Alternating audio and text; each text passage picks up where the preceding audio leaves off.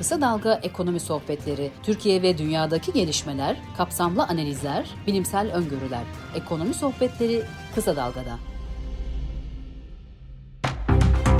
Ekonomi sohbetlerinden merhaba. Türkiye ve dünyada ekonomiye dair önemli gelişmeler oluyor. Bu hafta içerisinde dikkatle beklenen haberlerden bir tanesi Frankfurt'tan gelecek olan Avrupa Merkez Bankası faiz kararıydı. Aynı zamanda Türkiye Cumhuriyet Merkez Bankası da aynı tarihte faiz kararı duyuracaktı. Ancak tam da söylendiği gibi Merkez Bankası'nın işlevsizleştirilmesi, önemsizleştirilmesi başarılmış olmalı ki aslında ekonomistler dışında çok da takip eden olmadı. Dünya ve Türkiye ekonomisinde neler oluyor? Önümüzdeki haftaki FED toplantısında bizi neler bekliyor? Avrupa Birliği Merkez Bankası'nın almış olduğu karar ne anlama geliyor? Bir bütün olarak bu hem dünyayı hem de Türkiye'yi nasıl etkileyecek? Bu hafta ekonomi sohbetlerinde Dünya Gazetesi yazarı aynı zamanda YouTube'da günlük olarak Türkiye ve dünyadaki ekonomik gelişmeleri de yorumlayan Ekonomi Gündemi isimli bir programı olan Emrah Lafçı ile konuşacağız. Emrah Bey merhaba, hoş geldiniz. Merhaba, hoş bulduk. Emrah Bey, Teşekkür ediyorum. İsterseniz sıcak bir gelişmeyle başlayalım. Ee, Avrupa Birliği Merkez Bankası'nın uzun süredir beklenen hatta bazen eleştirilere de neden olan, yavaş kaldığına dönük eleştirilere de neden olan Temmuz toplantısında nihayet faiz artış kararı geldi. Beklentilerden farklı olarak 25 bas puan değil 50 bas puanlık bir artış geldi. Bu kararı nasıl yorumluyorsunuz? Sonra da Türkiye'dekinin neden ses getirmediğine belki değiniriz. Şimdi dün çok önemli bir toplantı yaptı Avrupa Merkez Bankası ECB. Ee, biliyorsun Başkan Lagarde'ın da arkasından açıklamaları oldu. Evet. Ee, 2011'den beri İlk defa Avrupa Merkez Bankası faiz arttırdı. Bir kere bunu bir kenara not etmek lazım. E, bir de uzun yıllardır dünya biliyorsunuz özellikle Avrupa negatif faiz politikası içerisindeydi. Yani eksiydi faizler. Aslında normalde olmaması gereken bir şey. Ee, ekonominin mantığına ters. Eksi faiz ne demek? Siz para veriyorsunuz. Bir yerde üzerine faiz almanız lazımken bir de üzerine para veriyorsunuz. Ayrıca e, kasa tutuyorsunuz. Evet, onun güvenlik aslında... önlemi gereği herhalde evet, gibi. Aynen, kasa aynen kirası öyle. gibi. Kasa kirası gibi evde duracağına başkasında dursun bunun üzerinde para. Niye? Çünkü inanılmaz düşük bir enflasyon vardı. Hatta deflasyon vardı. E, zaman zaman Avrupa'da, Japonya'da hatta Amerika bile %2 enflasyona erişemiyordu. Dolayısıyla bu e, good old days önceki dünyamızın e, problemleriydi. Fakat şimdi başka bir dünyaya geldik. Özellikle pandemi, arkasından Ukrayna-Rusya savaşı derken dünya enflasyon gerçeğiyle karşılaştı. E, hal böyle olunca da şu anda baktığınızda e, İngiltere ile e, Amerika'yı, Avrupa Birliği'nin ülkelerini dikkate aldığımızda yüzde 8 ila 9,5 arasında bir enflasyon var. Bazı ülkelerde Avrupa'da daha fazla. Ama ortalama olarak söylüyorum. Dolayısıyla bu yüzde 9 civarı enflasyon hiç e, bizim alışık olmadığımız bir şey bu ülkeler özelinde söylüyorum. Onun için de ne yaptılar? Merkez bankaları bu enflasyonla savaşmak için faiz arttırımına gitmeye başladılar. Bu faiz arttırımlarını daha önce zaten biz hem İngiltere'den hem e, Fed'den görmüştük. Daha hızlı gidiyorlardı. Fakat Avrupa Merkez Bankası biraz geride kalmıştı. Bu toplantıda artık onlar da 0.50 yani eksi 0.50'den 0.50 bas puan, 0.50 e, puan arttırınca sıfıra geldiler. En azından para vermeyecekler değil mi artık üstüne? Öyle para orada evet. duracak. Evet e, ve şöyle bir şey var. Bu şaka maka değil.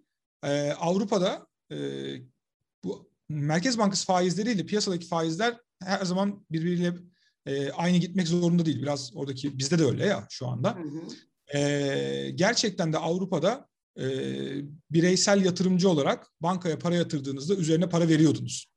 Şu anda artık biraz faiz almaya orada pozitif tarafa geçti. Her ne kadar Merkez Bankası'nın e, politika faizi sıfır olsa da depozit olarak yani mevduat olarak paranızı yatırdığınızda orada faiz alabiliyorsunuz. Şimdi bunun neden böyle bir şeye gittiler? 0.25 olacaktı 0.50 oldu bir kere onu söyleyelim. Hı hı. Bunun en temel sebebi diğer ülkelerin Amerika başta olmak üzere biliyorsunuz iki tane büyük rezerv para var dünyada. Biri euro, biri dolar. Hı hı. Ve euronun dolar karşısında değer kaybediyor olması Avrupa için iyi bir e, sinyal olmadı. Aslında hatırlatalım size, e, ben bunu az önceki yayında da söyledim. Bu bence önemli bir sıçrama dünya ekonomisi için. Bundan 3 sene önce, 4 sene önce kur savaşları vardı. Hı. Ve bu kur savaşlarında hatırlarsanız her ülke özellikle Çin'le Amerika arasında da vardı. Avrupa'da da bu evet. savaşın içinde. Her ülke kendi para birimini değersiz hale getirmeye çalışıyordu. Değersiz hale Şampiyon gelsin... biziz tabii değil mi? Bu konuda biz şampiyon olduk sanıyorum. Evet.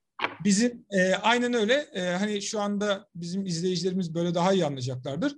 Bizi e, nasıl ki rekabetçi kur, paramız daha az değerli olsun, ihracatta daha ön planda olalım, mallarımız daha ucuz olsun politikası neyse bizim için dünyadaki diğer ülkeler de onu yapmaya çalışıyorlardı ve para birimlerini değersiz tutmaya çalışıyorlardı. Şimdi iş değişti. Şu anda mesela euro dolar karşısında değer kaybetti. Bire bire kadar geldi. Bir evet. bire kadar geldi. Bu çok büyük bir değişim. Ve daha da birin de altına doğru gidiyordu. İşte bu, bu sefer Avrupa dedi ki ya bu bizim paramız değer kaybediyor. Tamam ihracat falan okey ama biz yurt dışından aldığımız mallar bizim paramız değer kaybettikçe onların paraları değer kazandıkça daha da pahalılanıyor. Onlar da ithalat yapıyorlar sonuçta. Evet. Dolayısıyla bu bir enflasyon ithalatı oluyor. Nasıl bizde e, TL değer kaybettikçe benzinin fiyatı artıyorsa euro değer kaybettikçe orada da yurt dışından alınan diyelim ki enerjinin maliyeti artıyor. Bu da enflasyon zaten problemken buna bir benzin de böyle dökülmüş oluyor.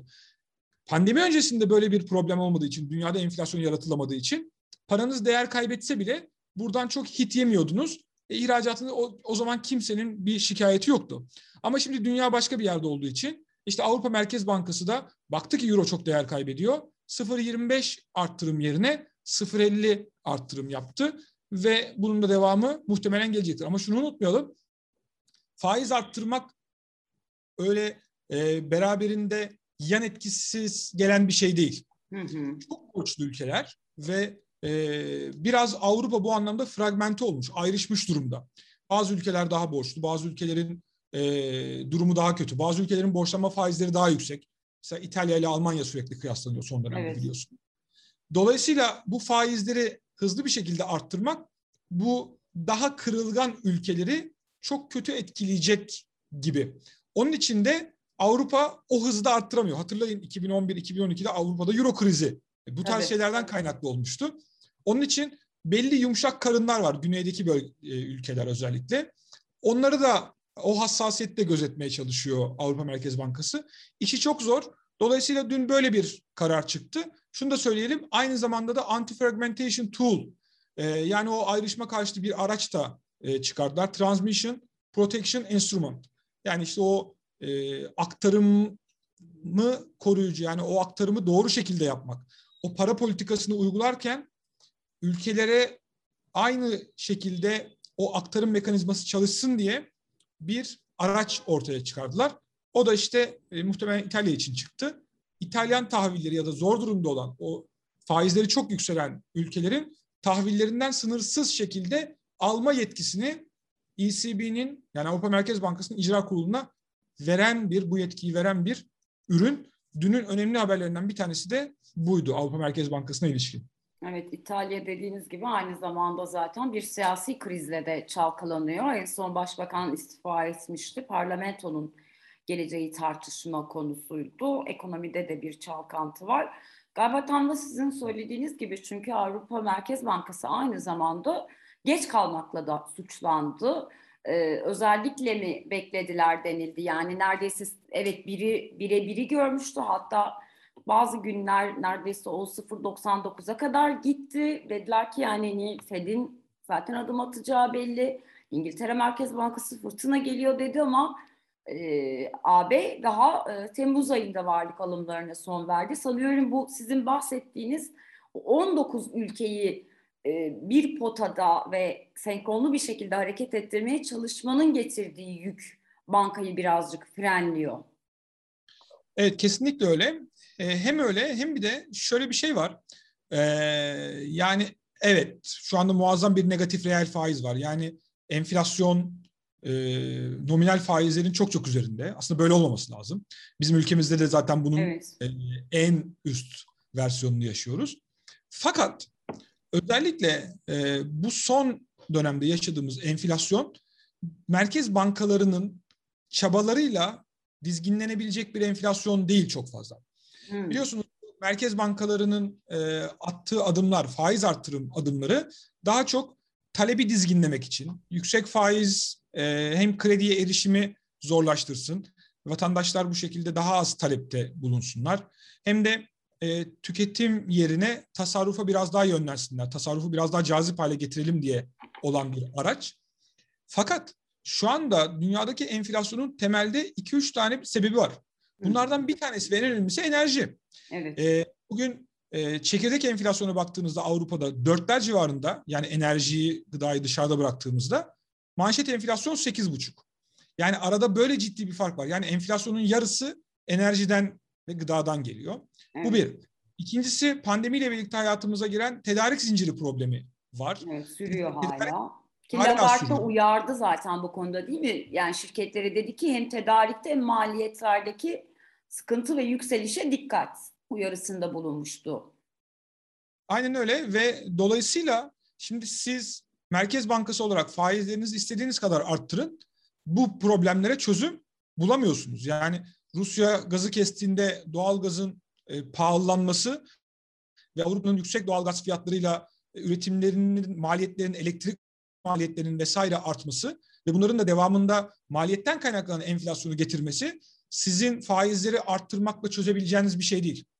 Dolayısıyla e, Avrupa biraz bu anlamda hala mesela fikir ayrılıkları var. Faiz arttırımları aslında enflasyonu dizginleyecek mi, e, doğru bir şey mi yapılan diye hala fikir ayrılıkları var.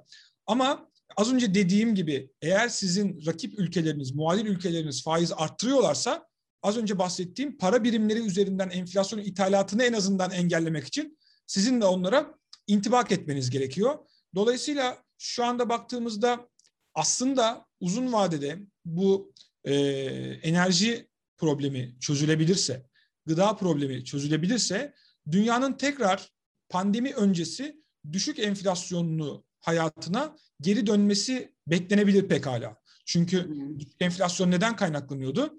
Bir, e, teknolojinin gelişmesiyle birlikte verimlilik artıyor ve daha ucuz maliyette daha fazla şey üretilebiliyor. E, maliyetler düşünce enflasyon düşüyor. Bu birincisi. İkincisi tedarik zincirlerinin çok iyi çalıştığı ve küreselleşmenin çok e, arttığı, özellikle Çin'in dünya ekonomisine entegre olmasıyla beraber bir dünyada e, Çin dünyanın fabrikası olarak ucuz üretim ve deflasyon ithal ediyordu, ihraç ediyordu pardon. Yani düşük fiyatla evet. e, mal sattığı için diğer ülkelerdeki enflasyon da aşağı geliyordu. Üçüncüsü de dünya özellikle gelişmiş ülkeler biliyorsunuz yaşlanıyor ve yaşlanmak nüfusun yaşlanması, tasarrufun artması, tüketimin azalması anlamına geliyor. Yüksek tasarrufta düşük enflasyon e, emaresidir, belirtisidir. Dolayısıyla bunların hepsini bir arada düşündüğümüzde aslında bunlar geriye dönmedi. E, işler biraz daha normalleş. Eğer ki şu, şu, şu, şunun kararını vermesi gerekiyor dünyanın.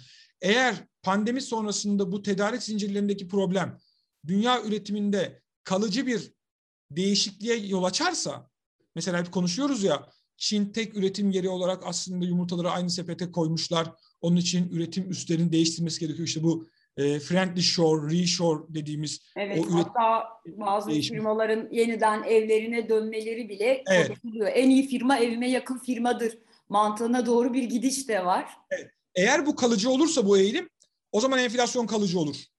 Ama eğer olmazsa e, orayı izlemek lazım. E, biz tekrar önceki şeye dönebiliriz. Dolayısıyla böyle enflasyonun aslında faizlerden bağımsız dünyada dünyanın kabuk değiştirmesi, şekil değiştirmesiyle ilgili sebepleri var. Onun için merkez bankaları bocalıyor. Çünkü enflasyonla mücadele onların sorumluluğunda ama kendilerinin kontrol edemedikleri değişkenlerden dolayı enflasyon artıyor. Ee, şu andaki olayları biraz böyle okumak lazım.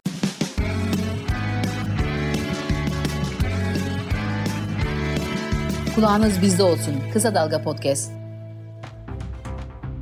Bizim tarafa gelirsek... Evet biz... ben de onu diyecektim. Galiba biraz bir de şey izlenimi edindim. Hani el alem arttırıyor ama gibi bir baskı da oluyor sanıyorum bir arttırmayanın işte bak ama Fed arttırıyor işte İngiltere arttırıyor evet. sen niye arttırmıyorsun gibi e, bir baskı da oluyor. Şimdi dediniz ki e, dünyada işte bazı Avrupa'yı hani irdeledik enflasyonun tuhaf bir e, döngüden geçtiğini çünkü dünyada bir kırılma olduğunu. Yani aslında ben şey olarak da yorumluyorum jeopolitik kaygılarla ekonomik denge arasındaki şirazenin kaymış olduğundan e, den vurmak gerekiyor biraz. Sanki özellikle Avrupa özelinde son Kuzey yakın bir krizinin bir ayda Avrupa'da yaratmış olduğu sarsıntı bile bazı adımların çok hızlı atıldığını falan e, ima eder gibiydi benim açımdan. Ama bir de bunun e, 21 Temmuz'da karar alan bir başka banka daha vardı aslında. Hani Türkiye Cumhuriyeti Merkez Bankası.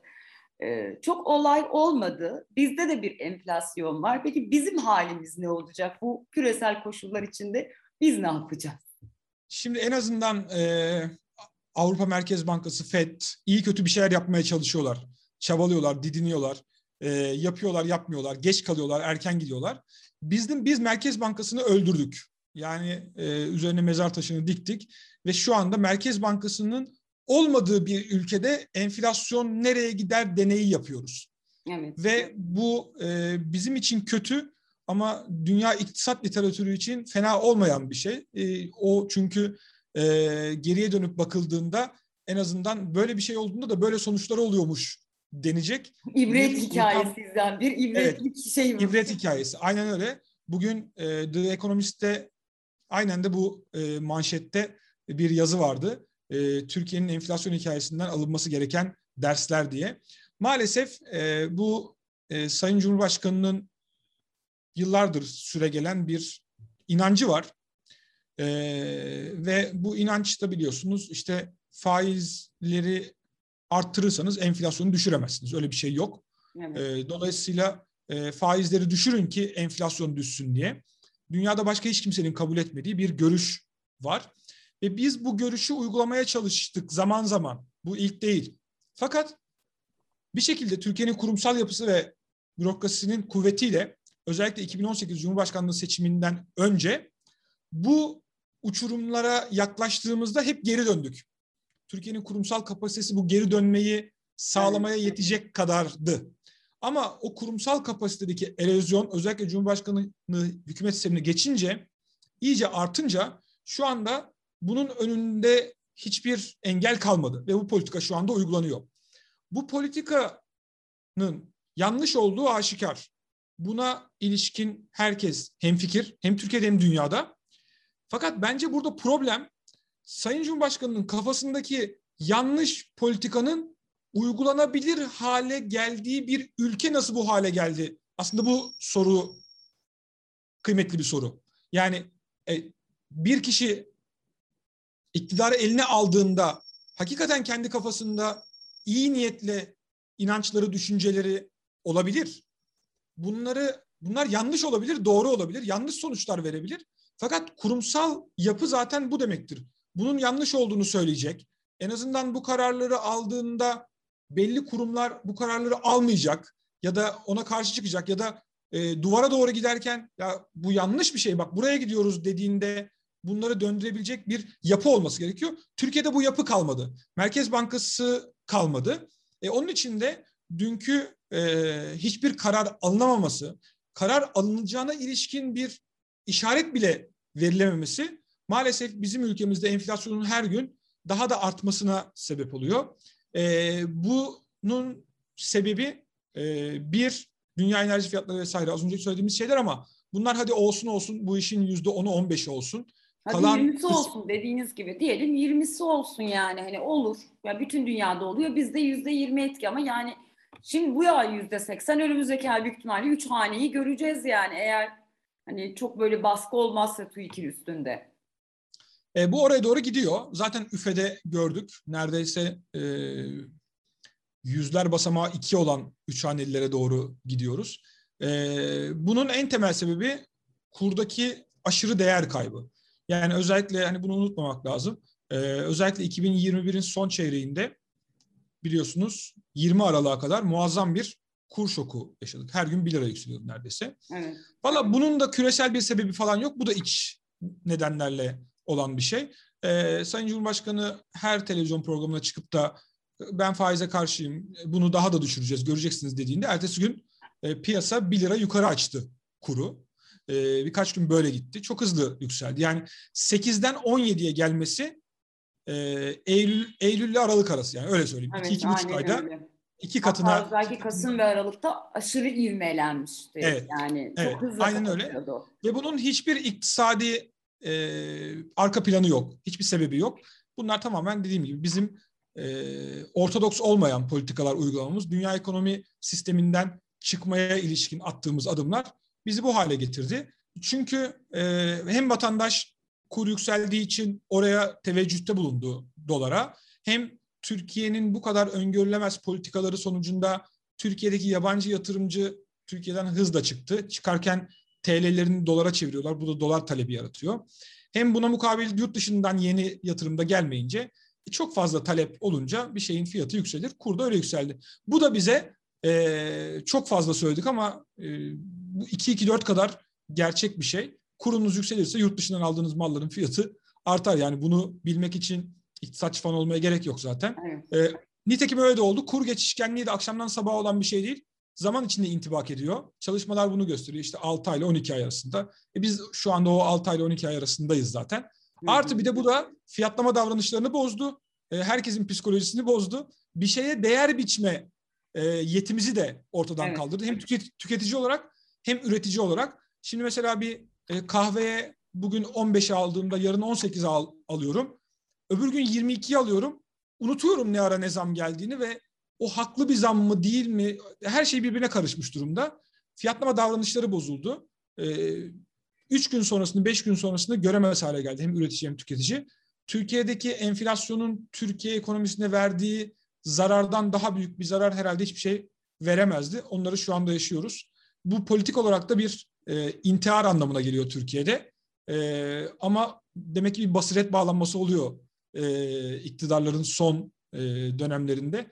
Herhalde onu yaşıyoruz diye düşünüyorum. Ben e, böyle bir master plan falan olduğunu düşünmüyorum yani. Bu bayağı bildiğiniz dümdüz hata yani. Bodozlama gidiyoruz aslında. Öyle Evet. bir plan programa göre gitmiyoruz. Evet. Anlıyorum. Çok teşekkür ediyorum Emrah Bey. Hem özellikle Avrupa'da insanların biraz da kafasını karıştırmıştı bu enflasyon kararı ve sonrasındaki süreç.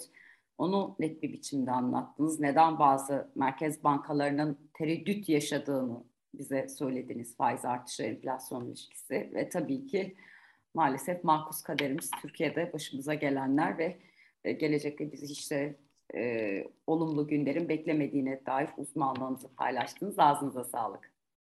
Ben teşekkür ederim. Görüşmek üzere tekrar. Teşekkürler.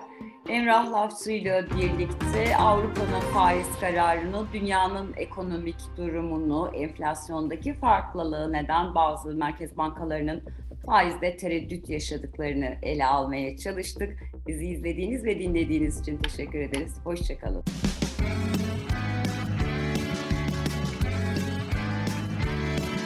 Kulağınız bizde olsun. Kısa Dalga Podcast.